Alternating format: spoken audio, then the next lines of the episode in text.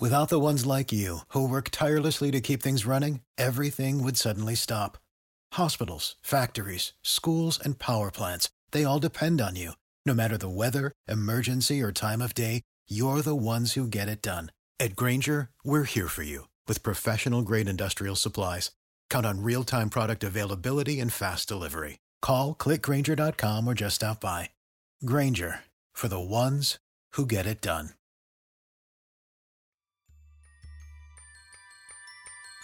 There are so many parallels to be drawn with what happened in, in Salem, not least that this was a community, a Puritan community in the late 17th century in America. And, you know, they were not normally like this. I think a lot of the magistrates didn't believe it. Mm. They went along with it for self preservation. So I feel that when you hear politicians saying trans women are women, intoning whatever mantra, whatever shibboleth it is of the day, you know they don't believe that but they're looking out for themselves yeah. because this movement is so intimidating, so frightening. And of course, the stakes aren't the same. We're not going to get hanged for speaking out, but you might lose your job. You, people have lost their jobs, their livelihoods, their reputations. They've had everything taken from them, everything trashed. Hello, welcome back to the Brendan O'Neill Show with me, Brendan O'Neill, and my special guest this week, Andrew Doyle. Andrew, welcome to the show. Thank you very much for having me. It's great to have you back. It's been how long? A couple of years, I think. Two years, three yeah, years? Something like that. Pre COVID, pre the collapse of civilization? Yeah, basically, yeah. a long a time. world yeah. when I saw you last. Yeah. Uh, there's a lot for us to talk about primarily your new book, which is called The New Puritans How the Religion of Social Justice Captured the Western World, which is absolutely excellent. Really, really good Thank read. You. Highly recommend it to all listeners. And let's start at the beginning, I guess, which is to ask you who these new Puritans are. Now, you describe them uh, in the book a few times. My favorite description is when you call them a clergy for a godless age, presiding over a dreamscape of their own making rewriting our language, history, and traditions as they go along. So most people will have a sense of who you're talking about. You're yes. talking about the woke, SJWs, the politically correct. There are different terms for this yeah. group of people. But just to outline for us to kick things off, how you understand the new Puritans, why you think they're a problem. Well, the reason why I, I sort of um, compare them to a clergy is because they are among the elites. You know, it, it isn't just the case that we used, you know, obviously we used to have social justice activists online uh, bleating about all sorts of things, and they were relatively easy to ignore. Um, but the current situation that we find ourselves in is that the uh, those same sort of activists or those with that mindset now occupy major roles in our society. They mm. dominate in in uh, you know all of the major institutions, the cultural institutions, educational, political. They're in the civil service. They're in the NHS. They're in the army. You know, uh, I mean, on the day that Putin invaded uh, Ukraine, you had um, the, the, Ministry of Defense tweeting about their LGBT coffee morning and how they talked about pansexuality. you know, so th- th- it is absolutely everywhere. And of course, that kind of thing sounds frivolous, uh, but actually, it's very, very serious um, because some of their their belief system is fundamentally illiberal. Yeah. Uh, has created a, a, more divided society than ever before. Uh, actually, makes matters worse where it purports to make matters better. You know, I mean, they claim to be about uh, unity and equality and and um, and progressivism. They think they're progressives, but they're the opposite. They're yeah. regressives. And so when I talk about the, the, the clergy, I want to I, I, I really want to hammer home this idea that we're not dealing with just some peripheral uh, individuals who are screaming a lot about things that don't matter.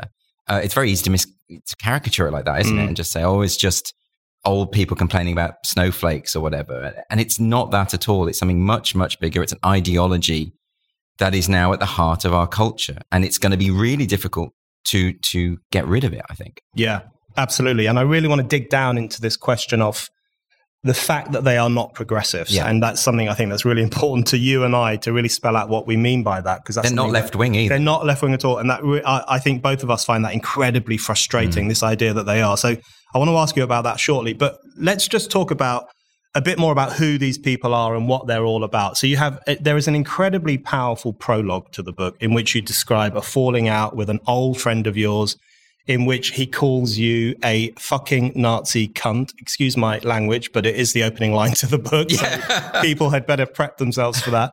And he is this person is incredibly hostile and angry towards you because you write for particular publications, you put forward particular ideas, and because you were putting forward a critique of the excesses of the woke movement, mm. the SJ, SJW movement, and their regressive politics that they disguise as progressive politics.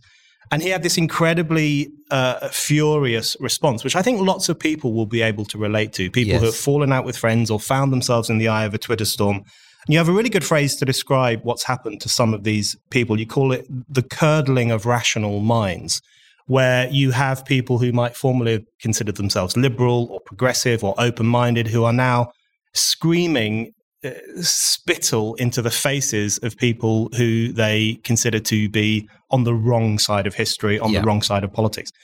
How has that intolerance come about? Why do you think people who, the same kind of people who 20 or 30 years ago may have been pretty much open for discussion, are now so hysterically intolerant to any disagreement with their political worldview. Yeah, I mean that's really what the book is about. That's mm. really it's a book about intolerance and trying to understand why uh, we've reached a position where uh, people, intelligent, normally rational people, have become irrational and and bigoted in this way. I mean, you know, I've opened with a a, a personal anecdote. Um, not because I want to make it all about me, but because I feel that lots and lots of people have experienced similar things.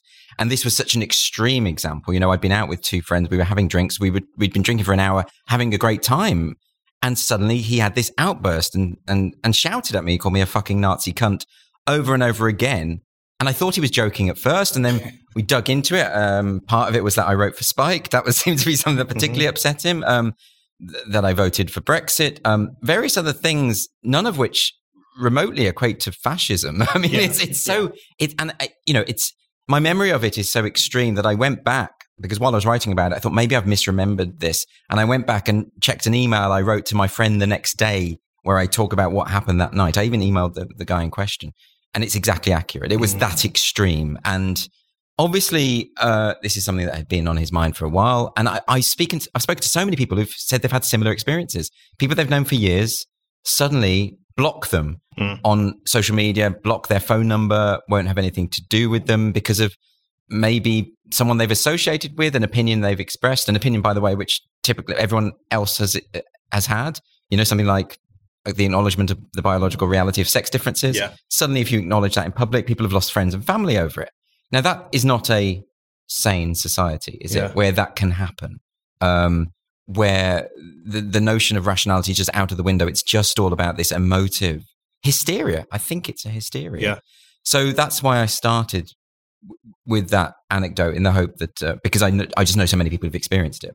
Okay. So on the hysteria, aspect of it. I think mm. one of the things I really liked about the book is that you divide it into different religious categories. So yeah. the, the way in which this religion of social justice, they, they, they use the term social justice, uh, the way in which it has grown, taken hold, become increasingly influential within the establishment, amongst the elites.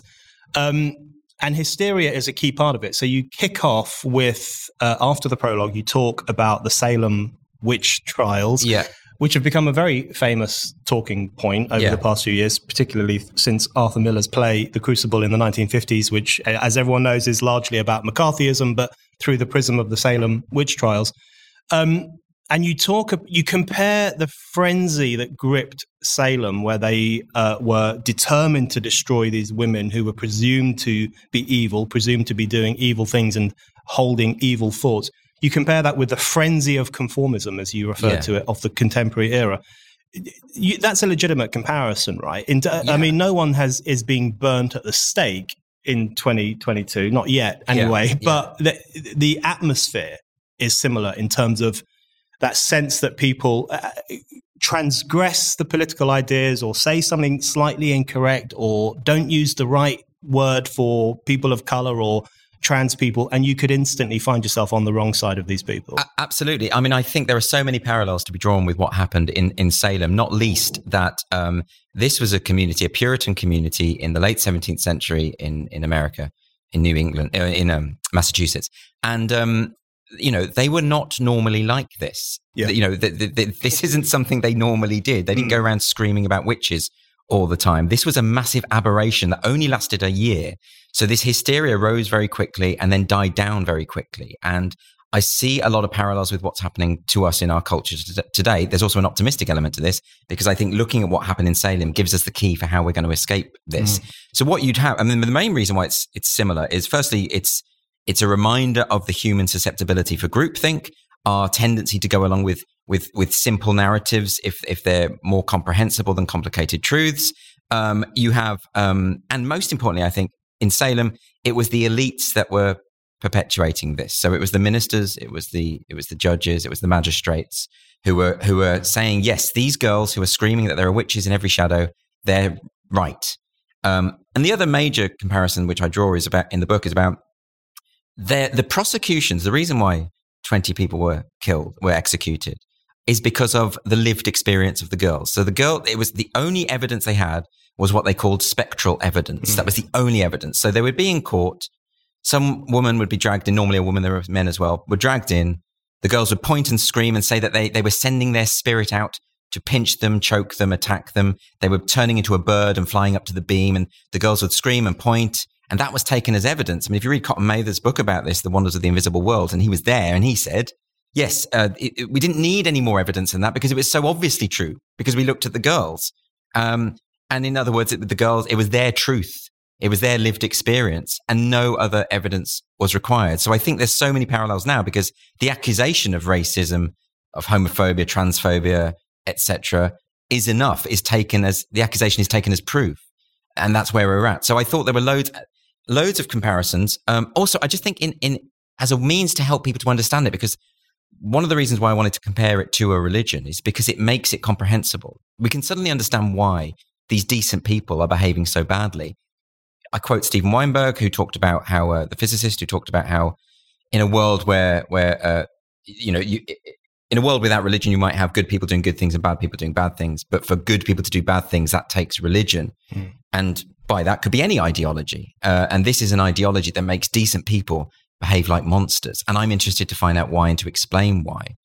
And the other reason I brought Salem into it, I sort of start and finish the book with Salem, is because, as I say, I think there's a lesson to be learned of how we can escape from this. And it's to do with courage and it's to do with standing up and saying, no, the emperor has no clothes. Mm. This is not real. The, the, the world is not systemically racist. Um, you know, we, we, don't live in a country uh, full of fascists, etc. And it takes in Salem, there was a tipping point when when sufficient numbers of people said no, this isn't real. Then it just went away. Mm. And yes, some people got ex- the early people who spoke out were executed because if you stand up and say yeah, this is all this is all bollocks. Uh, you're going to be they'll point the finger at you next. I mean, it happens all the time. Mm. You know, if you say there are two sexes online, you get bombarded and attacked. In about hopefully in about five six years time, that'll be back to the norm. We'll be able to acknowledge that without any risk. But it takes those early sacrifices to to make make the change. And interestingly, in Salem, the more I read about it, the more I realized that I think a lot of the magistrates didn't believe it. Mm. They went along with it for self preservation, which is something that Arthur Miller talked about when he was writing The Crucible. The thing that bothered him the most was that these powerful elites, these powerful people were just looking out for number one and saying yes and going along with it. Same in Salem. I mean, there were, there was one example where one of the girls, uh, she, she, said she'd been stabbed by a fragment of a knife and she pulled out this fragment, said that this person's spirit has just stabbed me with this. And someone in the uh, pews said, that was my, that broke off my knife the other day. You saw it. You were there and you picked it up and I mm. saw you. So straight away, they knew the girl was lying instead of acknowledging that, the magistrate said, okay, we'll just move on to the next mm. stage of the investigation. So oh, there was another time when the girls accused a local dignitary called Willard, uh, who was too powerful to accuse. And the magistrate just said, no, you are mistaken. You must mean Constable Willard, who's already in jail. So they were just basically, you know, going along with it and, and they must have known. Yeah. And, and so I feel that a lot of the people who perpetuate this stuff, when you hear politicians saying trans women are women, intoning whatever mantra, whatever shibboleth it is of the day, you know they don't believe that. And and but but they're looking out for themselves. Yeah. Um, because this movement is so intimidating, so frightening. And of course the stakes aren't the same. We're not going to get hanged for speaking out, but you might lose your job. You people have lost their jobs, their livelihoods, their reputations. They've had everything taken from them, everything trashed. So there is an equivalence there, I think. Absolutely. And I was thinking of the exact same comparison. So when someone like Keir Starmer cannot bring himself to say that women don't have penises, it precisely brings to mind those back covering types in earlier witch hunt yeah. moments who clearly didn't believe what the girls were saying, but felt that they had to go along with aspects of it in order that they wouldn't have the finger pointed at them next. So there's a lot of that going on as you well can now. see the fear in his eyes as well. When Absolutely, you know, absolute dread that he might say the wrong thing and Yeah. then lose favor with certain people. Um, okay, so I want to talk about. I'll come on tr- to trans in a moment because I want to talk to you now about some of the issues through which this uh, contemporary witch hunting climate is enacted and enforced. Yeah. And you, in the book, you go through the various dogmas Yeah. that are enforced by this uh, new religion of social justice and the blasphemies that uh, they punish and that you are not allowed to express. So, the first one I want to ask you about is the trans issue, yes, which we've just touched upon. And the, the thing that really worked for me when you're drawing a comparison between Salem and what's going on now is when you describe what happened to Dave Chappelle. So Dave Chappelle has been in trouble with the woke or the SJWs for quite a while because Yeah. he makes jokes, very funny jokes about gender identity and the myth of the trans woman. And he describes himself as a TERF, and he's taken the side of J.K. Rowling, and all those kinds of things. And of course, there was a fame. There was famously a protest outside Netflix HQ because they Netflix was showing his specials. And you have this. You recount that wonderful incident where a couple of people turned up to support Dave Chappelle. I think some one of them had a placard saying "We like Dave." It was a really yeah. brilliant. Someone else had we like jokes. Yeah, we like jokes. Really great counter protest. They were countering the people who wanted Dave to be cancelled. Um, and a woman went over to one of the pro Dave Chappelle people. I'm going to swear again just to uh, warn listeners and said to him, Repent, motherfucker. Over you and over again. Over and over Yeah. again, like a real religious instruction. Yeah. And you have this, um, you describe this in your book under the subheading, Repent, motherfucker. So, and it works really well because as you say, you say this really captures the combination of rage and religiosity that characterizes the SJW religion. So, on the trans thing in particular, let's dig down into that Okay. a little bit. Um, why, firstly, why do you think that has become such a key flashpoint in this new religious war or culture war, however we want to describe it? Because, um, I mean, one of the ways that I try to explain what this movement is, because it is like a hydra with many heads. It has all these interconnected, connected and interdependent strands. So you've got, re- but it's all around group identity. Yeah. So you know, uh, you know, queer theory and, critical race theory ostensibly have very little to do with each other, but they are rooted in this fundamental belief that uh, uh, relating to group identity as being the sort of pivot around everything around which everything else revolves. So um, when it comes to the trans debate, what this really comes down to is a debate between those who uh, see biological sex differences, the reality of what it means to be male and what it means to be female, as as something that is incontestable, whereas uh, gender ideologues uh, believe that gender or how one perceives oneself, you know, uh, is more important than biology and should actually supersede it Mm. when it comes to public policy. And that's really, the, and it's people using different definitions of the same term. You know, if you think that a woman is someone uh, with, you know, XX chromosomes who has the potential to produce large gametes, um, then that's your definition of woman. That's everyone's definition of woman, really. Yeah. But the ideologues don't see that. They see woman as an identity category. So when we talk about trans women are women, well, that makes sense if you believe that woman is merely an identity category, something that can be worn like a costume. Mm.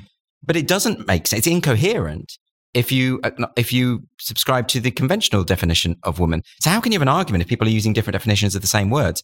And when I was writing this book, what really what really came home to me is this whole culture war is really a battle about language Mhm. and who gets to decide what what words mean.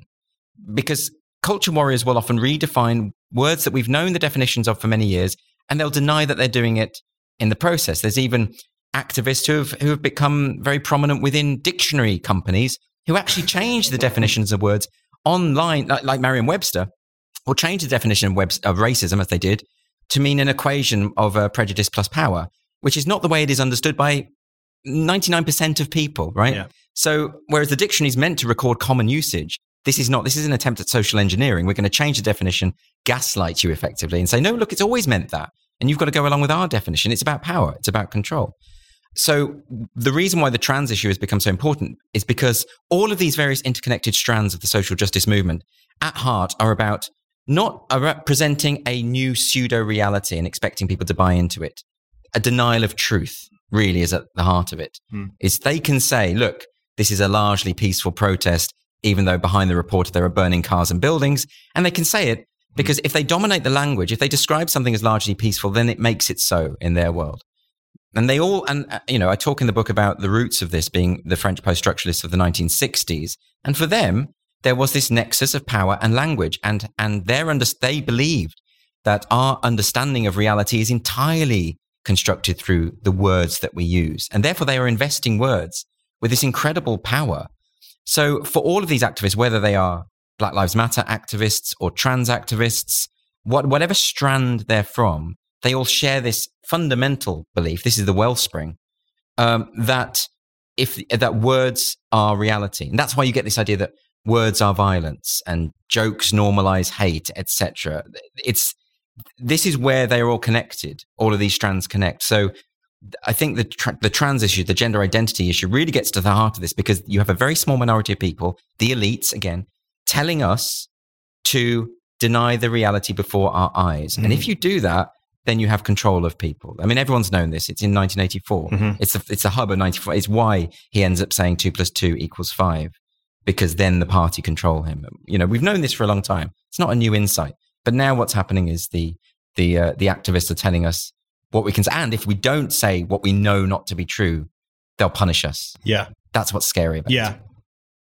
Without the ones like you who work tirelessly to keep things running, everything would suddenly stop. Hospitals, factories, schools, and power plants—they all depend on you. No matter the weather, emergency, or time of day, you're the ones who get it done. At Grainger, we're here for you with professional grade industrial supplies. Count on real time product availability and fast delivery. Call clickgrainger.com or just stop by. Grainger for the ones who get it done. Join us today during the Jeep Celebration event. Right now, get 20% below MSRP for an average of 15178 under MSRP on the purchase of a 2023 Jeep Grand Cherokee Overland 4xE or Summit 4xE. Not compatible with lease offers or with any other consumer incentive offers. 15,178 average based on 20% below average MSRP from all 2023 Grand Cherokee Overland 4xE and Summit 4xE models in dealer stock. Residency restrictions apply. Take retail delivery from dealer stock by 4 1. Jeep is a registered trademark. You talk in the book about, uh, in relation to the trans stuff, also the additional problem which you've touched on just there compelled speech yeah. and the compulsion to believe a particular thing. And if we go back to the Enlightenment, you quote Spinoza in the book saying that the uh, unfreedom is being made to believe what someone tells you to believe. And John Locke made the same point yeah. that, you know, if you are forced to believe something by fire or sword, as Locke said, then you're not a free person. And you see a similar dynamic in relation to the control of language around issues to do with gender and issues to do mm. with sex. And I think that is why it's such an important issue for those of us who consider ourselves to be genuinely progressive and genuinely interested in freedom and open debate to really pick apart. A key aspect of the trans issue, of course, is J.K. Rowling, who you write about in the book too, and you give a very good description of how she is. She, uh, her experience provides an insight into how the contemporary witch hunt works. Yes. And what I think is important about the J.K. Rowling thing, firstly, I think she's just behaved incredibly heroically. And I say that as someone who would probably disagree with her on 90% I'm sure. of things, chiefly Brexit. Um, but she is someone who has stuck by her guns, even in the face of a, a an anti witch onslaught, and who refuses to back down. But there are two aspects of the Rowling thing, aren't there, that are important. The first is the language stuff. So she refuses to use the language one is supposed to use. And I remember when the Scottish police said that they would record rapes as having been committed by women if the man who committed the rape identifies as a woman. Yes. And she did a great tweet where she said, War is peace, freedom is slavery, ignorance is strength. The penised individual who raped you is a woman, which really captured the, the, the Orwellian nature of, of that language control. And then the second thing that is important about Rowling is it demonstrates what you're talking about in relation to the atmosphere of Salem, which yeah. is this absolute intolerance, often aimed uh, more vociferously at women than at men, particularly on this issue, of anyone who dissents from the new religion. So the Rowling stuff is actually really important to this. Oh yeah, it? I think she's an absolute hero. I mean, you know, it's all very well saying, well, look, she's so rich and powerful, yeah. and therefore, you know, a lot of the people say you know, she's not being cancelled. She's she, people are just holding her to account for her abominable views. Well, well, for one thing, she doesn't have abominable views, right? Um, but but also, you know, just because someone's a millionaire and has a lot of power doesn't mean that constant death threats and rape threats are in any way excusable. Mm. You know, people telling saying that all of this is fine because she's being held to account. I think that's you're legitimizing bullying. I mean, you really need to check yourself on that. That's incredible, uh, incredible blind spot. But the other thing about roll the Rowling case is she is an excellent example of the hysteria that I'm continually talking about in the book. It's similar to that the prologue where the, my friend ex friend starts screaming at me that I'm a Nazi, knowing that I'm not, knowing that I'm a vocal opponent of racism, knowing that I'm a liberal minded person, etc. Still saying it. The Rowling case. I mean, J.K. Rowling has never said anything transphobic ever. That's why when you get into debates with these people and ask them to quote her, they only throw up bad faith articles from the pink news Yeah. that are calling her transphobic or some out of context line or something or some guilt by association. Oh, she liked this tweet and this, the person she liked the tweet of said this at some other point. Just really basic logical fallacies. Um, so how is it? And this is again the question I'm trying to get at in the book. How is it we've reached a point where a woman who is uh, so philanthropic that she's she she's no longer a billionaire because she gave so much money to good causes. Mm. A woman who has always been very principled and and has clearly has liberal values. Clear explicitly says that she supports trans people, trans rights, etc.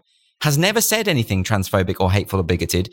Is nonetheless widely perceived to be a far right, reactionary, evil Nazi. Yeah. And I don't use those terms lightly. Those are the words that I used about her.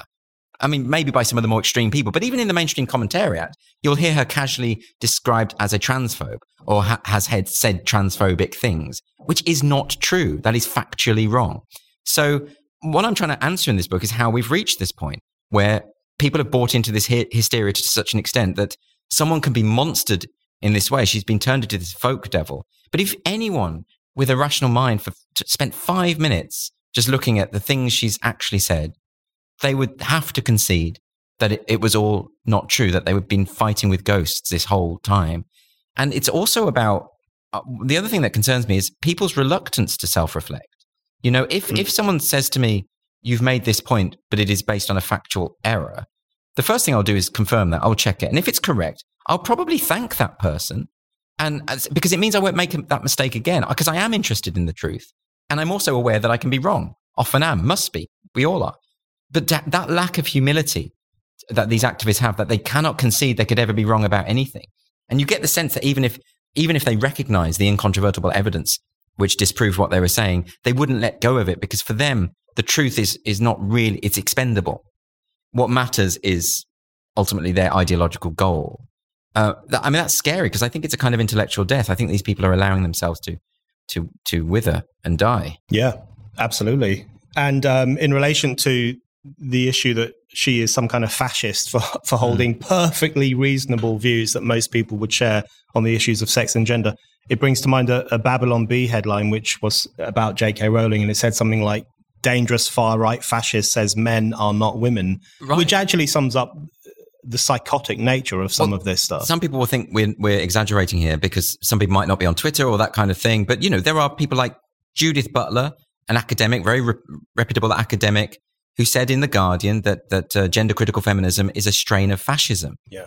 You know, um, we've had various people do hit pieces on gender critical feminists, casually calling them fascist, calling them far right. The gender critical feminists, by the way, almost to a person are, are socialist or, or at least very much left leaning. So it's so far off the mark. Um, and yet they keep saying it. And the, the word fascism has to mean something, Mm. right? It has to be uh, that, that authoritarian movement from that specific time in the 20th century, which believed in uh, national, uh, racial superiority, which believed in the oppression of uh, dissenters by military, militaristic force, which believed in that. Th- th- that's what it means. But to, to, to call anyone who believes in the differences between men and women a fascist, I mean, it's sort of also is a terrible insult to the people who suffered under fascism. Yeah.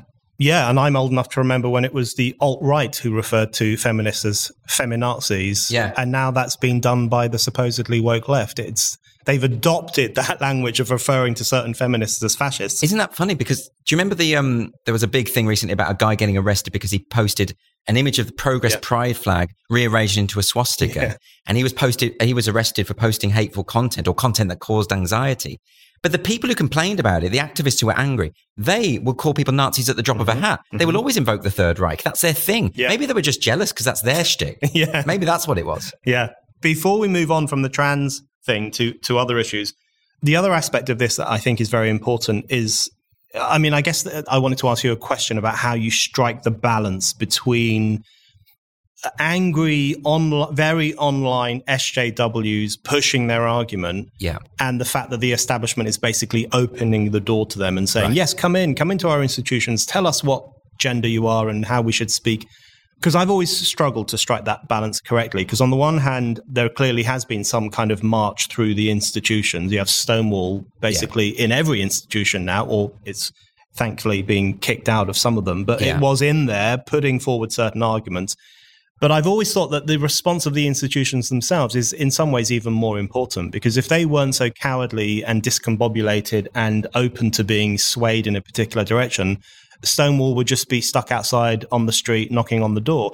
So, in relation, the, the reason I think this is important in, in relation to the Rowling question uh, and the trans question more broadly is that what I find most shocking about the J.K. Rowling story is not so much the crazy anime Twitter gender narcissists Yeah. who call her the C word and the B word and threaten to bomb her house. I mean, they are a lost cause. They Yeah. are deranged and um, they should just be ignored, ideally. Yeah.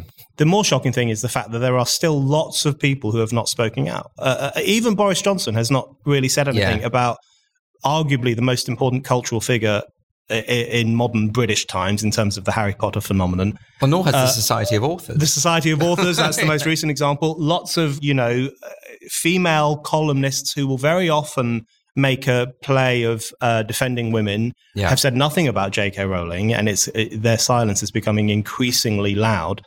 So, how do you see the key? So, this goes beyond this particular question. How do you s- strike that balance between these angry mobs of woke SJW types who have very eccentric views that the majority of the population would not share? yeah. is the, the current dominance of this religion their fault, or is it the fault of the people in power who just haven't got the wherewithal to say, no, piss off, we're not going to talk to Yeah, you? it's like Salem. If the magistrates had said no, the girls are lying, it would all have uh, ended overnight. That is how it how it ended, by the way. In the end, they wrote to these various key uh, clergymen in the country to say, by the way, is spectral evidence admissible in court? and they said, by no means. Yeah. And it was dead overnight because that, that was it. So, yes, I absolutely don't. I'm not interested in the uh, anime activists on Twitter Yeah. and those crazy people online. I just block them. I'm not, you can't engage in a rational conversation with them. So that it's, it's useless trying. What bothers me is the, is the people in power. Mm. Those, those are the ones that are, uh, uh, you know, need to take some responsibility for this. I don't, I don't critique too harshly the people who are silent on the Rowling issue insofar as I get why it's fucking scary. You know, Mm-hmm. that you, you put yourself in the firing line for even intimating that you might support where she's coming from, you know? So I understand. And in that sense, you could blame the activists and say, well, they've created a culture of fear, Yeah. which is true. They have. I mean, if you look at those photographs of the activists that challenged Kathleen Stock and they were setting off flares and stuff and they were dressed, they were dressed like IRA members with these black masks. And, you know, it's, it's intimidating stuff. But ultimately, it's about who capitulates. And when people in power capitulate to this, that's the issue. And then the broader question is, and then Stonewall. Stonewall is a, has a huge amount of responsibility to bear Mm. in this. Stonewall has been completely captured now by uh, gender ideology. And this was the chief, the, mo- the most prominent gay ri- rights group in the country. And now its CEO is comparing lesbians who don't want to have sex with men to sexual racists, Mhm. using the actual phrase. I mean, this is what homophobes used to say back in the 70s and 80s. You know, you just need a good dick. You just, Mhm. like, if you're a lesbian, you just need a man. Mm. The- ugly homophobia. And it's coming from the mouth of the head of Stonewall. You know, this, this is not trivial. It's actually very, very serious. And, and that, and the problem is they're dining out on their old reputation, aren't they? So that might be why so many institutions have fallen for it. You know, they think they basically let in a homophobic hate group. you know, if you want to, if you want to use their language, the activist language, um, then that might be hyperbolic, but you know what I mean? Yeah. Because, because actually, look, I don't think Nancy Kelly is a homophobe. I don't think people at Stonewall are homophobic, but I think they have been so curdled. I use that word again, curdled and become drawn into this hysteria that they are now able to utter explicitly anti-gay sentiments and think that they are being progressive. That's really frightening to me. One of the most frightening things about all of this stuff is that so many of the most vicious uh, antagonists in the culture war are good people. That's what's, that's why, as I say, I've drawn on this comparison with religion, because that's the only way I can make sense of it. It's the only way. Because I bet the people in the Inquisition who burned people at the Yeah. stake, who tied them to the rack, thought they were doing good. Um, but they weren't. Yeah, no, they they definitely were not.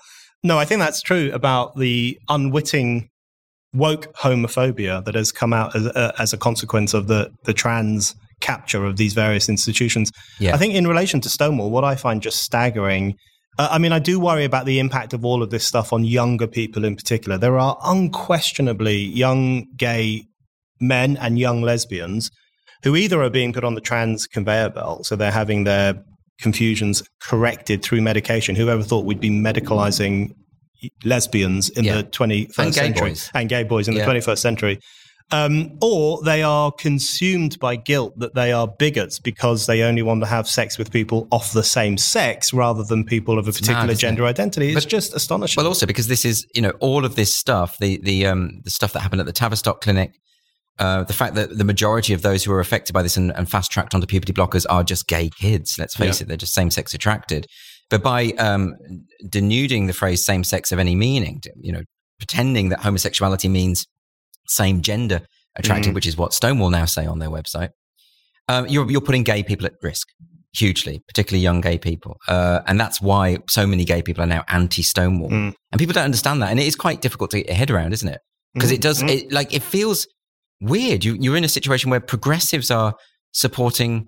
Uh, effectively conversion therapy, and it's all it's all sort of rooted in heteronormativity. If you want to use the language of activists, well, you know, if you if you think a boy who is effeminate who likes wearing pink and Yeah. likes playing with dolls must be fixed and heterosexualized like they do in Iran, right? Uh, uh, that you are- you are subscribing massively to a heteronormative me. I mean, so many of the people people who proclaim themselves to be non-binary are are doing so because they have a deeply conservative view of gender. Yeah. They think that that, you know, in order to be male, you have to be this, and female, you have to be this, and I don't fit into either of these categories, so therefore I'm non-binary. Well, no one fits entirely into those two categories, right? This is reactionary stuff, and that is something we have to, if we want to defeat this, we have to really win the argument about how none of this is progressive. Yeah. I don't know how we do that because they've they've convinced so many people. Yeah.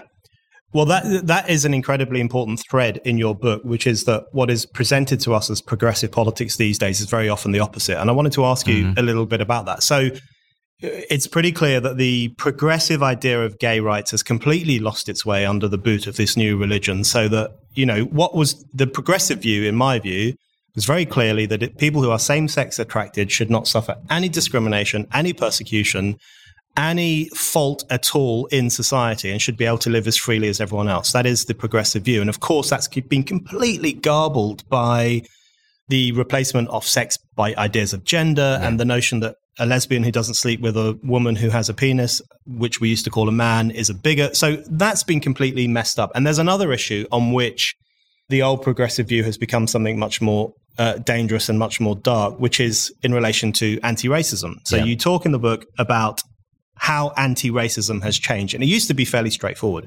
It used to be if you were an anti racist, you didn't judge people according to their race. Right. You took them as an individual.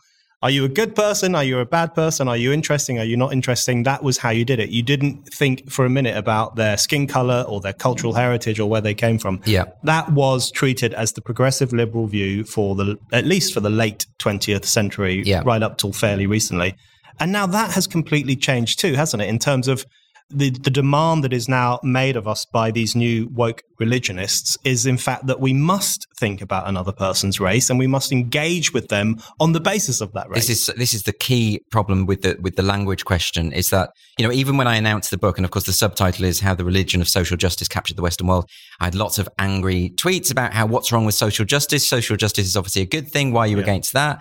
And of course it's very clever. They co-opt these progressive sounding terms uh, in order to position themselves on the right side of history. I mean, I had tweets about how they're going to burn my book, and you know, in the name of progressivism, right? A- I mean, lots of those tweets. It was bizarre.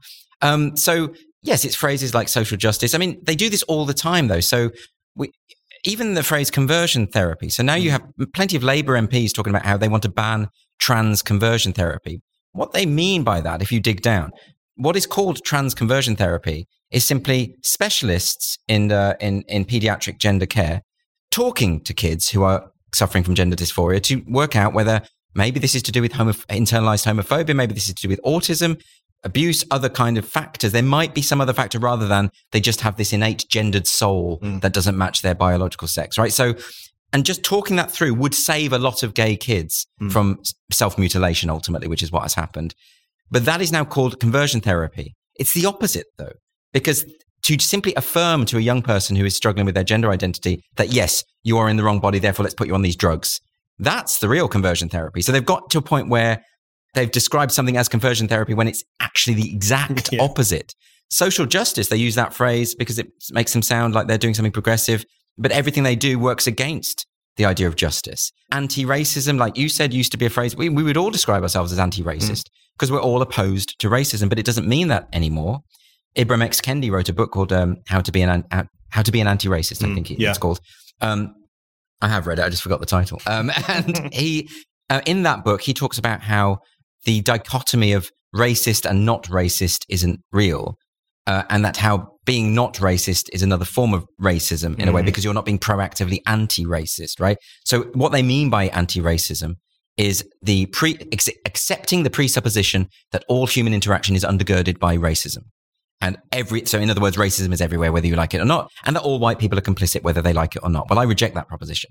Uh, and that makes me racist, according to Ibram X. Kendi. Yeah. You even had Alana Lentin, another um, uh, sort of race hustler, who, who wrote about how the phrase not racist is a form of discursive racism. So we are in this weird situation where the, the actual truth is to be an anti-racist by their definition is to promote, to promote a form of racism. Yeah.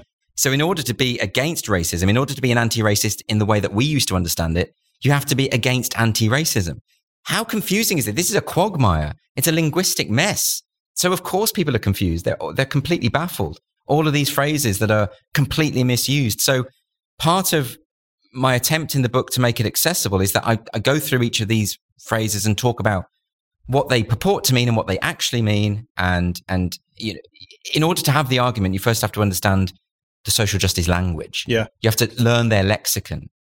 And what they will do is problematize any terms that are then used effectively to describe them. We had this with woke. I mean, I go in the book through the evolution of the word woke in the book. Yeah. About five years ago, they were all proudly declaring themselves to be woke, all of them.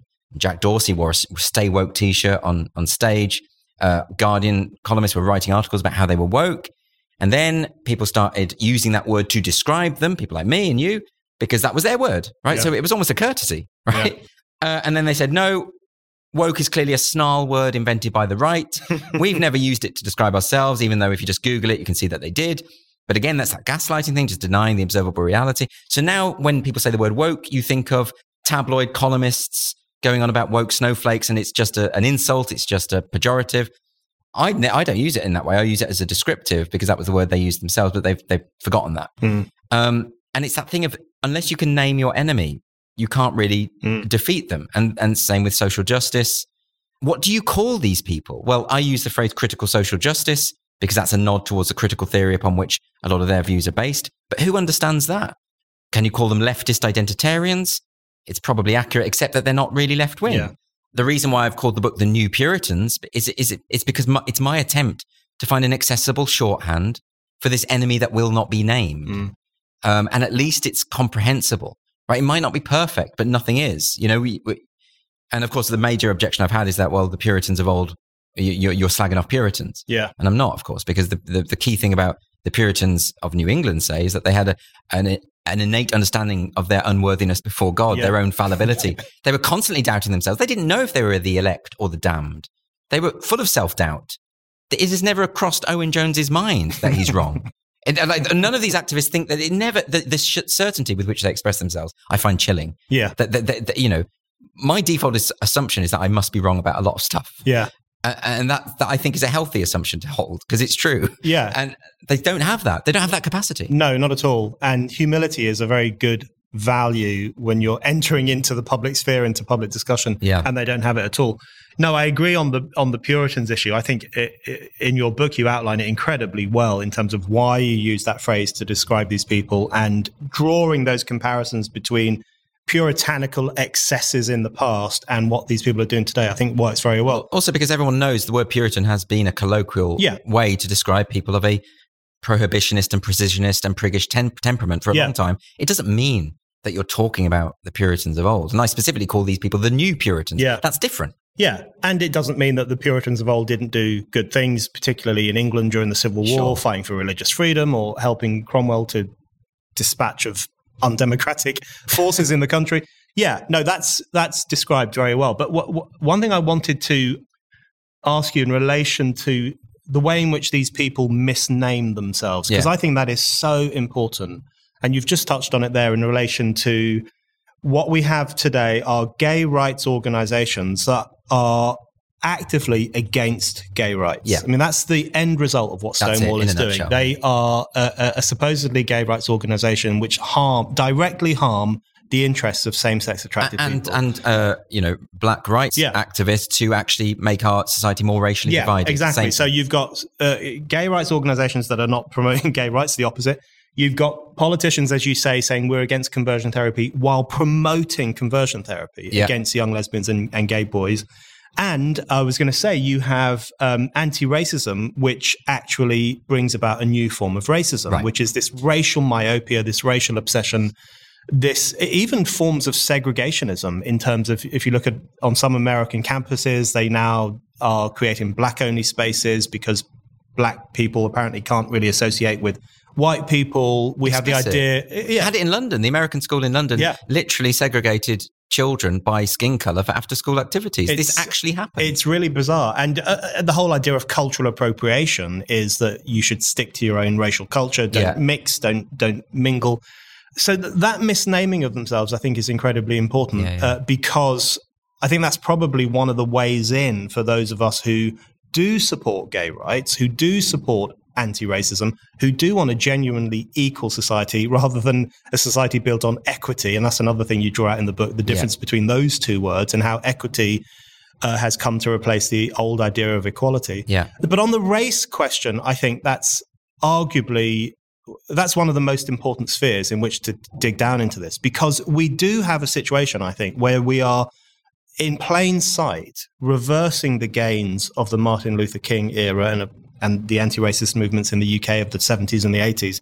We're reversing those progressive gains and replacing them with critical race theory in universities, increasingly in schools, in which people are being re-educated to think racially. That's really strikes me as quite a lethal. It's going to be hard as well, isn't it? Because, you know, we're in a situation where a lot of decent people are advancing causes that are actually against their interests Hmm. and they don't know it. And they don't know it because they've been uh, blindsided by the language. Um, and, you know, critical race theorists and the people who promote critical race theory will always say, well, you don't understand it. Uh, you know, this it's too complicated for you, so just accept our our conclusions. And th- this is their their trick. And they befuddle the layman with jargon and all the rest of it. Well, I've read a lot of their books and I've, I've gone into it and it's not actually that complicated at all. And so what I try and do in the book is I try and summarize the key, the core tenets of critical race theory in an accessible way. Because I think people, it is readily digestible. You know, they can dress it up all they like, as Judith Butler does, you know, in, in, in, in incredible ob- obfuscation. But uh, when you get down to it, that's an extension of their strategy. That's always been their trick. And uh, I mean, Orwell used to bang on about this in his essays. He hated it. The fact that the intelligentsia would, would, would use these either cliches or, or sound bites or phrases that could not be penetrated because they had very little to say. And that's where we're at now. And so people need to not be afraid of the jargon. Uh, and actually, it's all there. I mean, even if you read a book like uh, Critical Race Theory and Introduction, which is by Delgado, um, I- I- I- Richard Delgado, um, who is a critical race theorist, that's designed. I think it's aimed at teenagers. Even it's designed at being sort of accessible. Just you read their own words, right, and you'll you'll get it. I'm not talking about the the, the academics online who, who behave like truculent twelve year olds. I'm talking about just read the books and and uh, you'll get a sense of it. And once you've understood what this is, you can see that the end point of critical race theory is, is racial segregation, Hmm. and that's terrifying. And so I think the way out of this will be persuading those people who are, as you say, not the extremists, not the activists online, but those people who are currently supporting these movements and yet have only and have an insecure grasp of what the implications are. That's actually not hard in a way. If if you can just the trouble is because activists have so successfully painted people like you and I as as far right, evil, beyond the pale, don't talk to them, don't listen to them. It means that that is a challenge be- because someone like that, are they going to read my book or are they going to listen to some Guardian columnist online who says that I'm evil and if you read the book, you're part of the problem? What, Yeah. What's going to happen there? Yeah. Um, I don't know. So it is tough. I mean, this is, you know, keep writing this stuff in the hope that it makes a difference. I don't know if it will. um, I think it will, at least in the long term. I think people, uh, I- I'm a bit of an optimist, but people have got to come to their senses at some point. yeah. you would think. If you're a regular listener to this show or a regular reader of Spiked, why not become a Spiked supporter? Spiked supporters is our thriving community of people who donate to Spiked. Anyone who gives £5 or more a month or £50 or more a year can become a Spiked supporter and get access to lots of exciting perks. Spiked supporters can comment on articles, get free and discounted tickets to events, get a discount on all items in our shop, and bookmark articles as you browse. This is our way of saying thank you to all of you who fund our work. Spiked is completely free, and yet you still hand over your hard earned cash to make sure that anyone, anywhere can read us and listen to us. We're incredibly grateful for your generosity. If you don't give to Spiked yet, now is the perfect time to start. Just go to spiked-online.com slash supporters to set up your donation and your Spiked supporters account. That's spiked-online.com slash supporters.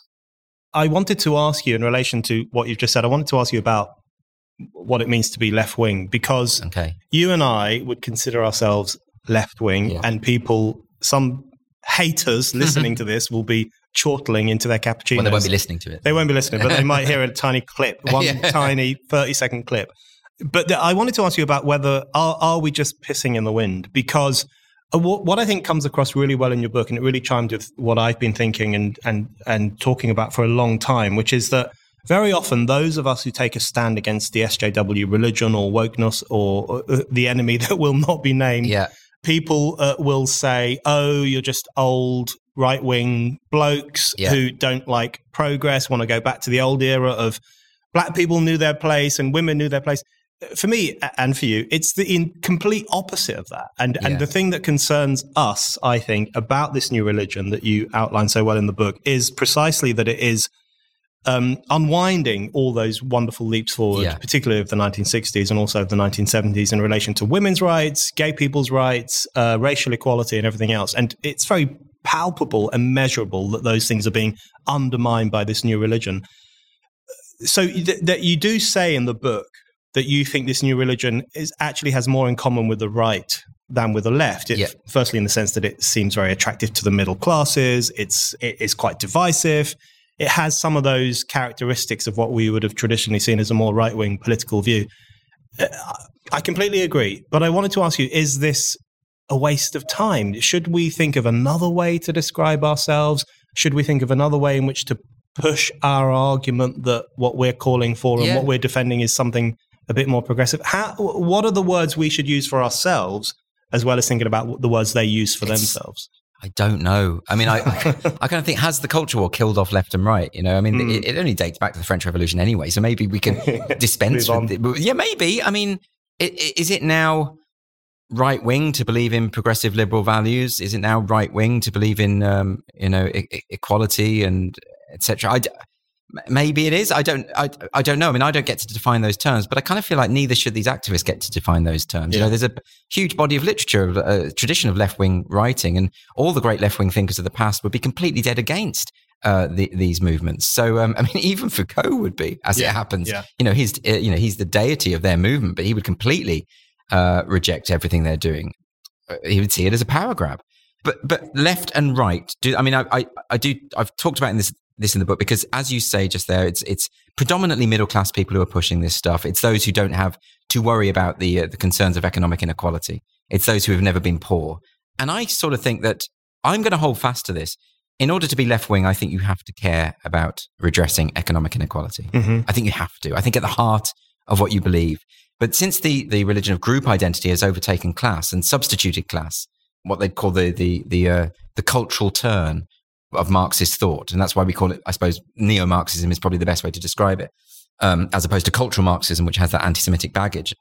You know, I think we have to hold fast to that's what being left wing means. But it, I also am wary of this discussion because I don't think there's anything wrong with being right wing Yeah. either. Yeah. I, I just don't think I am. Yeah. Um, and I think everyone needs to be able to talk to each other without mischaracterizing each other. So many of the battles that seem to go on are people who are fighting with, they, they, they concoct a monster in their head and they fight that rather than listening to what the person is actually saying.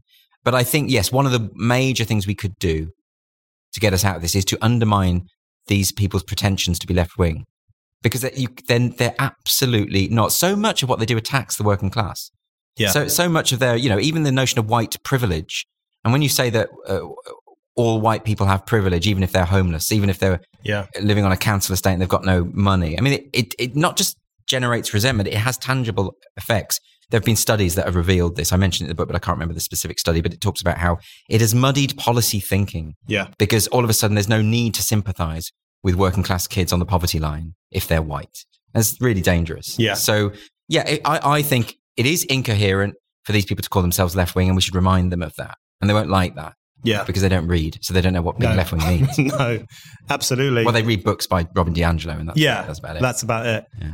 Um, no, I think, and in relation to Marxism, the line I always wheel out with these kinds of pseudo leftists is is Trotsky's famous line, which is the role of the revolutionary is to increase the power of man over nature and abolish the power of man over man, and that's the polar opposite Absolutely. of everything that they stand for. So they want to decrease the power of man over nature and make us all live in a hair, hair shirt kind of shrunken human footprint existence. And they want to increase the power of man over man in terms of cancel culture, authoritarianism, Yeah. controlling how we think. It's So funny how they're obsessed with power structure and they don't see that they themselves are perpetuating Yeah. power grabs all the time. Everything they do is about control. Absolutely.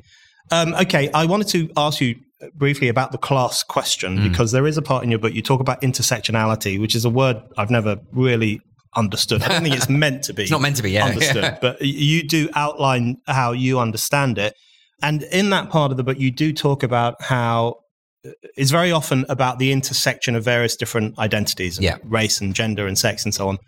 Class is often left out, or even worse, in my view, if class is included in intersectional politics, it's just one of the intersections. Yeah. It's not the dominant force in society. It's not the thing that often determines your life chances, or whether you grow up poor or rich. It's just one of the tiny intersections with all the other things. So they demean class in a way that is uh, actually even more successful than someone like Thatcher would have done it. In terms of they reduce it to this tiny little Exactly. uh, uh, intersection in in you know the various different things that go on in society.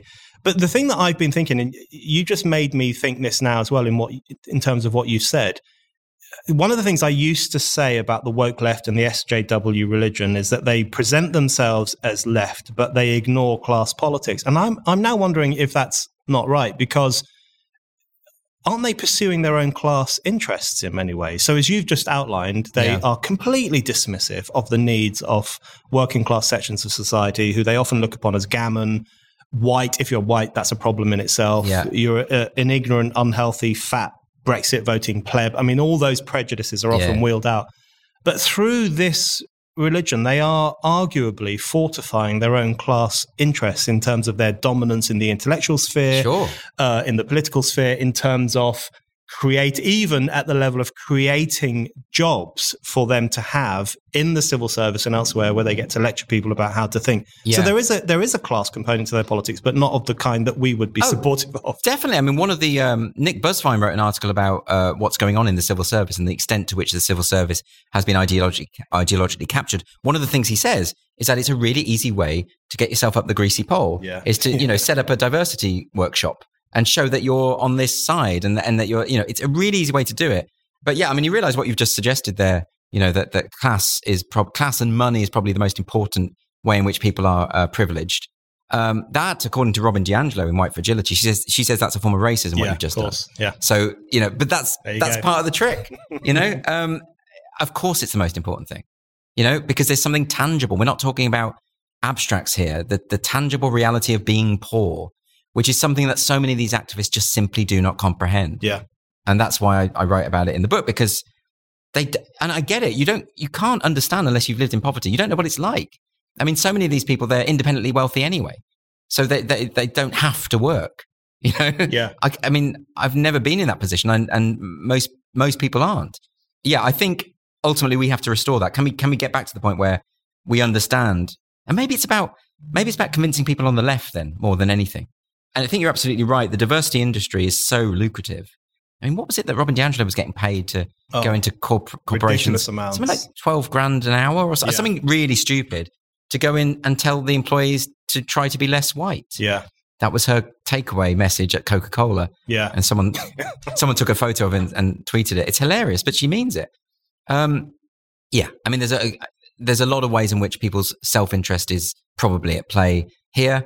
But then I don't like to speculate about people's private thoughts, so I don't know the motives necessarily. But yeah, I'm sure even if that's not the motive, it does have the effect of perpetuating their control and power. Yeah. I, w- I was on BBC TV with Robin DiAngelo once, and she constantly referred to me as a white man. And I, I remember saying to her, after, oh yeah, and I remember saying to her afterwards, "Would you say that of a black man? Would you mm. say that's what you are? You're a black man, and surely there's more to people than their skin color." Very old-fashioned approach that I have. Okay, I have two more questions for you, Andrew. The first is on censorship. Okay. And um, I really agree with something you said earlier about are we left wing, are we right wing? One of the problems with that question is that we don't think it's a bad thing to be right wing. Yeah. Knock yourself out. That's fine. I have lots of friends who are right wing. Yeah. I have, I have more of, right wing friends now yeah, than I, of course. I used to. That's, I, I didn't know any. The, that's the way of the world at the moment. Yeah. And I have great discussions with them, and they're often more open and frank than you can have with some people on the left. That's, yeah. that's the way things are going. There's one line in the book which really struck me, and I wanted to ask you about, which you talk about the online harms bill, yeah. which is a f- pretty terrifying uh, proposed form of censorship from the conservative government. Um, and you talk about the legal but harmful uh, idea, yes. which is a really scary idea. And and you have this line where you say this is this comes from the SJ, SJW playbook. Absolutely, this notion that yes, you're perfectly at liberty in the legal sense to say this thing, but it's really harmful. It's going to erase me. It's yeah. going to damage me. So you absolutely should not say it. And if you do, there will be consequences. So that's a useful way to understand, I think, that lots of people on the right are actually pretty censorious too. Uh, but I wanted to ask you about the censorship question more broadly, which is that um, cancel culture is still a pretty grave problem, isn't yeah. it? And we've recently had the in, uh, example of Jerry Sadowitz, uh, brilliant, hilarious, insane comedian. Insane is right. Um, who is uh, an institution in yeah. many ways in in, com- in British comedy, who was ousted from the Edinburgh Fringe.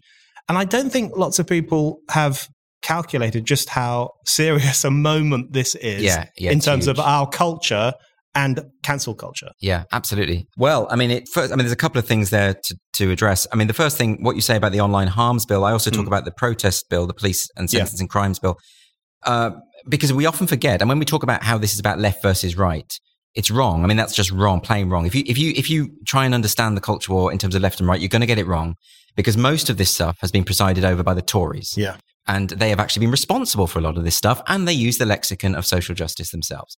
So they're part of the problem. This isn't it, it, may be that the labour party is, is more infected by this stuff but the tories are not immune to it by any means. And of course the civil service is completely captured and that's the machinery of government. So that's it's a very good example of the way in which we mustn't understand this as left versus right uh, and as you say, right wing people can be just as censorious as anyone else. You know, we know that just from glancing through history. We, we know that this is the case. So, so the Sadowitz thing is really interesting because in terms of the comedy industry, you know, when Roy Chubby Brown was had his show cancelled at Sheffield Council, and they said it, he didn't reflect the values of Sheffield, whatever that means. I didn't know Sheffield had values particularly. Um, and it's very easy for comics. Comics generally don't like Roy Chubby Brown, yeah. and they see him as a reactionary. So it's easy for them to ignore that or, or, or say, or even cheer it on. Sadowitz is is beloved by many comedians. I mean, he says he's far more offensive than Roy mm. Brown, by the way. Uh, he's the most extreme comic I've ever seen. People don't understand the act, though. I mean, the, the act is an explosion of hate on stage. If there is anything, any minority group, he'll go after them. Uh, he hates everyone and everything, including himself. He says yeah. some of the most anti Semitic things I've ever heard. And of course, he's Jewish. Yeah. It doesn't matter to him it, it's it's just this, and and what's brilliant about his act is he's doing these magic tricks, sleight of hand card tricks, while he's spitting this bile, and that's in of itself the juxtaposition is hilarious. but it's unlike any other act, mm. and he's brilliant at what he does. And for the first time, he's had to break character. He put a statement out about what happened, and he said, "Look, I put more thought into this than the Pleasance, which is the venue that cancelled him, realize." And and it was a bit of a it was a bit sad because yeah, he never breaks character. Mm. You know, he screams racial epithets he gets his penis out and waves it at the audience. He's he's he's rebarbative and vile and vicious and psychopathic. I mean, one of his shows was called Jerry Sadowitz Comedian Psychopath. You know, you get what you pay for. Like he, it's it's it's not as though he's hoodwinked anyone into thinking he's actually a Pam Ayres tribute act, right? it is vicious and ugly and hilarious. You laugh in spite of yourself. It's it's it's a great act. Um, but but this will test a lot of comedians. You know, I notice a lot. There've been a lot of silence Yeah. on this because mostly because they don't want to prove people like me right. Hmm. You know, I've been warning about this sort of stuff for ages. I've specifically said that I think Sadowitz is li- this is likely to happen to Sadowitz. But people just don't want to acknowledge that this is a problem. They think cancel culture has been invented by the very people who are opposing cancel culture. But of course, it is a real thing. Um, and you know, Sadowitz lost. Well, he, only, he was only doing two nights at the Edinburgh Fringe, so you know, half of his run was cancelled. Right, one of the Yeah. nights, but it was a sold out night in a massive venue, so Mm. that actually is uh, significant. But it's more the principle of the thing. Even, you know, even if that wasn't the case, even if he was just playing a ten seater, whatever, some dive, it's the principle that the Pleasance is saying we are going to say that that a comedian's work should be subject to these Yeah. values that they've decided on. It's not the place of promoters and venues to uh, decide on what comedians say. It's really, really a problem. Some mainstream comics have supported Sadowitz, and you can sense this sort of discomfort that's going on in the in the comedy industry. But um, you know, whenever this sort of stuff happens, people don't come. I don't get it with comics. Why would you not be slightly protective over your industry Mm. and over artistic freedom? Why wouldn't that concern you? But they're not coming out in sufficient force, and this is just the beginning. This will keep happening.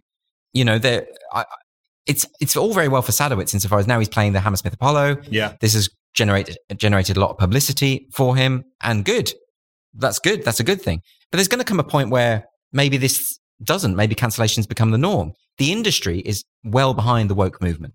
They've explicitly said it. I've written before about Nica Burns at the 2018 Edinburgh Festival Fringe. She's the head of the Comedy Awards, one of the key figures of the comedy industry. Opened the festival with a speech talking about how she was looking forward to comedy in its new woke iteration, the new woke world, she described it as. Using that word woke again, right? Which is apparently a right wing slur, but no one said Yeah. that she was using a right wing slur. And I remember talking to producers who were in that room. You know, it was all the industry people. And some people were really shocked by this. But it was like an edict from on high. Yeah. And what she was saying was if you're a young up and coming comedian, you better convey the woke message. Otherwise, you're not going to be eligible for awards. You're not going to get booked. You're not going to get, going to get on TV. And believe it or not, people heeded that because they were interested in, you know, their commercial viability. So look, the industry is captured. This might be a really interesting point where people might be forced to express solidarity with Sadowitz Mm. and thereby there might be some tremors within the industry. I've for a few years now thought the industry's kind of lost anyway because there's kind of a uh, collaboration between the promoters, uh, the people who award the prizes and the plaudits, critics especially, and lots and lots of comedians who are sort of uh, policing each other and enforcing certain ideas. Now, not in terms of censorship. Let's be clear about that. No one's saying uh, this person's going to go to prison for saying this, or you can't say that on stage. Uh, but they are generating a climate within which people know, comedians know they better self censor. Mm. And that's fine if you're a, quite a tepid comedian whose work isn't Mm-hmm. naturally controversial. My, my work as a comedian isn't naturally controversial. So I'd be fine within this.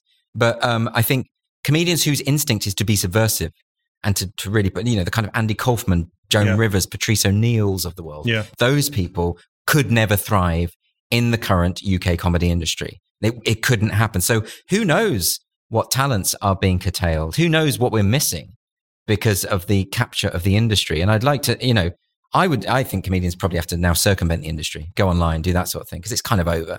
Um, but you know, who knows? But maybe the Sadowitz thing will be a turning point. I don't know. Yeah, I think that's what remains to be seen, and it has the potential to be a turning point. Yeah. And um, you're right. You know, someone like Joan Rivers. I mean, she got in trouble towards the end of her life for her absolutely hilarious joke about Heidi Klum and the Holocaust, which people will be able to find online. Yeah.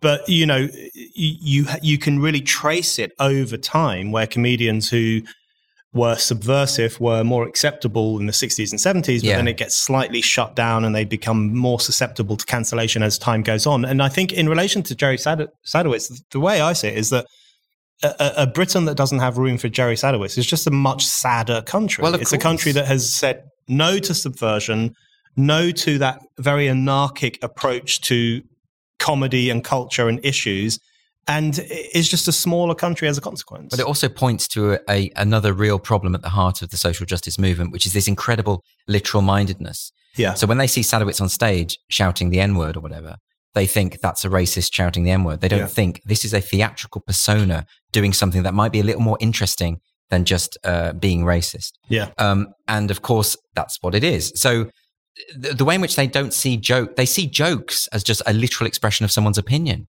And that means you, that means you can't understand a joke. You don't know what comedy is. and when you have people who are not comedy literate running the comedy industry. Yeah. That's insane. And that is what we're at. That is where we're at at the moment. So, and that literal mindedness extends to all sorts of things. I've got a chapter in the book about the arts because I think these ideologues are fundamentally ill equipped to understand what art is. They see every artistic endeavor as a, an expression of the will to power, as, as a kind, either a novel is uh, upholding privilege or challenging power structures. Yeah. They don't, they can't see it in any other way. I mean, this dates back to, again, the 60s and to, you know, the, the, the works by, you know, theorists who like to deconstruct the text to tease out the prejudices of the author. So you'd have things like D.H. Lawrence is sexist, uh, Shakespeare is racist and homophobic, and those kind of things, which of course ignores the artistry, ignores the poeticism. It means there is no, there's no soul to that kind of analysis. Mm. You're not understanding uh, what you're looking at. You're, you you can't you can't assess it. You're you're simply not qualified. And the danger is that the people who are ostensibly the most qualified, the people with the PhDs in literature, are actually the least qualified to understand literature in that context. So it's really uh, when you reduce everything to to power games and power struggles, the world is de- denuded of much of its beauty, uh, and I think it's really horrible. I mean, similarly with some of the responses to the Salman Rushdie attack, you know, mm. you saw Jolyon Maugham tweeting about how he was complaining about a Guardian opinion piece, which thankfully supported Rushdie's right to free speech, and Maugham was saying, but free speech is is a complicated thing. It's about what, how are you using your platform? Whose power are you upholding? Right. I doubt he's ever read a Salman Rushdie book, but if, if you read the Satanic Verses, which is a brilliant piece of work, and all you can think of is, okay, yeah. which minority groups are being upheld here? Yeah. Which power structures are being challenged here? If that's all you can see, you're not really reading the book. Mm. That's what I'd say. And to ask that question after someone has just been stabbed in the neck. Oh, it's just it's just so unbelievably despicable. It brings to mind when, you know, a few days after the Charlie Hebdo massacre in 2015, Novara Media published a piece in which they said, well, most of the cartoonists and journalists of that publication are white middle class males, and therefore they have a certain amount of privilege in comparison to the Muslim population of France.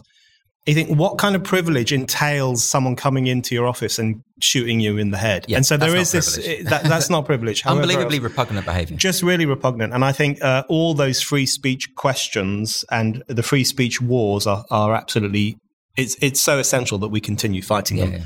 Okay, Andrew, my final question for you is on your use of the phrase uh, counter enlightenment, yeah. which is in the book, which I really like. Um, firstly, because it implies that the Enlightenment was a good thing, yeah. which it was. Yeah, uh, there are lots of there are lots of people out there who think it wasn't, uh, and I find them incredibly frustrating. I think it was an, uh, arguably the most important moment in human history in terms of propelling us forward into an era of scientific inquiry, yeah. rationalism, freedom of thought, freedom of conscience, and eventually at some stage, freedom of speech. So, how do we counter the counter enlightenment? I think one of the one of the things I like about your book is that, and you touched on this earlier on in the conversation, is that the answer is actually heresy. The answer is actually, you know, to paraphrase Orwell, if there is hope, it lies with the heretics, yeah. because it is a question of having that courage, isn't it, and that bravery, and saying, I don't believe that trans women are women. Yeah. I don't believe that uh, critical race theory is anti racism. I don't believe that someone should be banned just because they have offended someone. Isn't it just about saying those things more and more in the public sphere so we chip away at the counter enlightenment? Absolutely. It's about, uh, well, you know, it's the, the motto of the Enlightenment that Kant appropriated from Horace dare to know. Hmm. And uh, that's what the Enlightenment's all about. I'm I, unashamedly think the Enlightenment was a good thing. I know that it can be caricatured, this idea that it dragged us out of the mud, and you know, but it did. Yeah. You know, I mean, you know, I'm not saying that everyone who existed before the Enlightenment was just this sort of mindless drone. That, of course not. But but but you know, the idea of the primacy of truth, the primacy of scientific inquiry, of rational thought, of uh, evidence-led epistemology, all of this stuff that we are in danger of losing. I mean, even you've got medical journals, reputable medical journals saying that sex is a spectrum. Yeah. Even I know sex is not a spectrum, and I barely scrape my biology GCSE. and yet here we have some of the finest minds in the world, apparently, on this subject, and I know more than them. How depressing is that? So, you know, we have to get back to those fundamental values. Mm. What was it? The Journal of Chemistry uh, doing a thing about how we need to take into account whether people are going to be offended by what we write first and foremost. I don't know how you'd be offended by a Bunsen burner or whatever. I don't know what's going on there, but with this weird stuff about bringing in, in, in indigenous ways of knowing into science lessons, you know, talking about these sort of pagan gods uh, alongside, you know, whatever Copernicus. I don't know. Like it's, it doesn't, I suppose it's because of this fear of uh, cultural relativism and, and, and this idea that we, all ways of knowing are equally valid. That's the, the, the basis. And, they, and, you know, that's why we get this concept, which I come back to in the book of lived experience. Mm. Ultimately, this notion of lived experience that because I feel something is true, therefore it is true. It is my way of knowing. And the, the phrase way of knowing, ways of knowing is used in academic circles a lot now, that there are different ways of knowing. Uh, the idea being that all academic inquiry and that the Enlightenment was just a, how is it described, a conspiracy of dead white men in periwigs and that all the all the major movers uh, like Hume and all these people in the Enlightenment, all they were doing was trying to perpetuate straight white male privilege. Yeah. That's all they were trying to do. But they didn't think in those terms of group identity. This is so anachronistic and, and, and myopic. Um, so I think going back to these values of the Enlightenment is, is what we need to do. The phrase the counter Enlightenment is a good way to describe this movement, yeah. I think.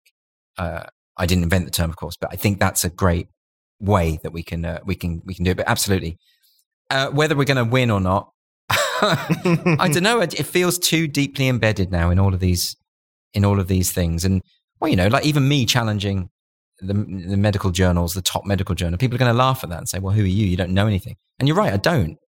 But you know, we can give it a shot. But give, we'll, what's the alternative? Complete ignorance and a future where everyone's individual truth mm. is, is, is, validated. Well, that's never going to work anyway because everyone's got different perspectives of the world. And I don't think they've thought it through really. I don't know. But um, I hope that if we keep pushing, uh, ultimately reason will prevail and the world will sober up. Andrew, thank you very much. Thank you.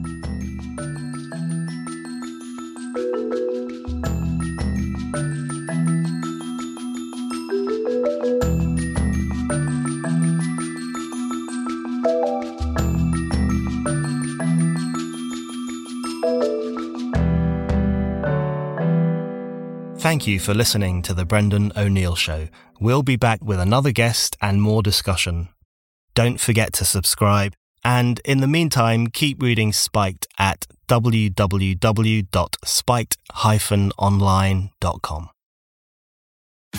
Tax day is coming. Oh, no but if you sign up for Robinhood Gold's IRA with a 3% match, you can get up to $195 for the 2023 tax year. Oh, yeah. Sign up at Robinhood.com slash boost by tax day to get the biggest contribution match on the market. Subscription fees apply.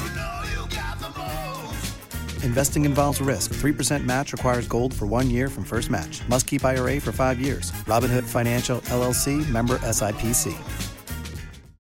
If you only have a 401k, you're not getting the most for retirement. Wait, what? Add a Robinhood IRA on top, then they'll boost it by 3%. You can do that? And if you transfer in any retirement account, you get 3% on top of that. Is there a limit to the match? No limit. Robinhood Gold gets you the biggest contribution match of any IRA on the market. Sign up for Robinhood Gold at Robinhood.com slash boost by April 30th. Subscription fees apply. Investing involves risk. 3% match requires gold for one year from first match. Must keep IRA for five years. Match on transfers subject to additional terms and conditions. Robinhood Financial LLC member SIPC.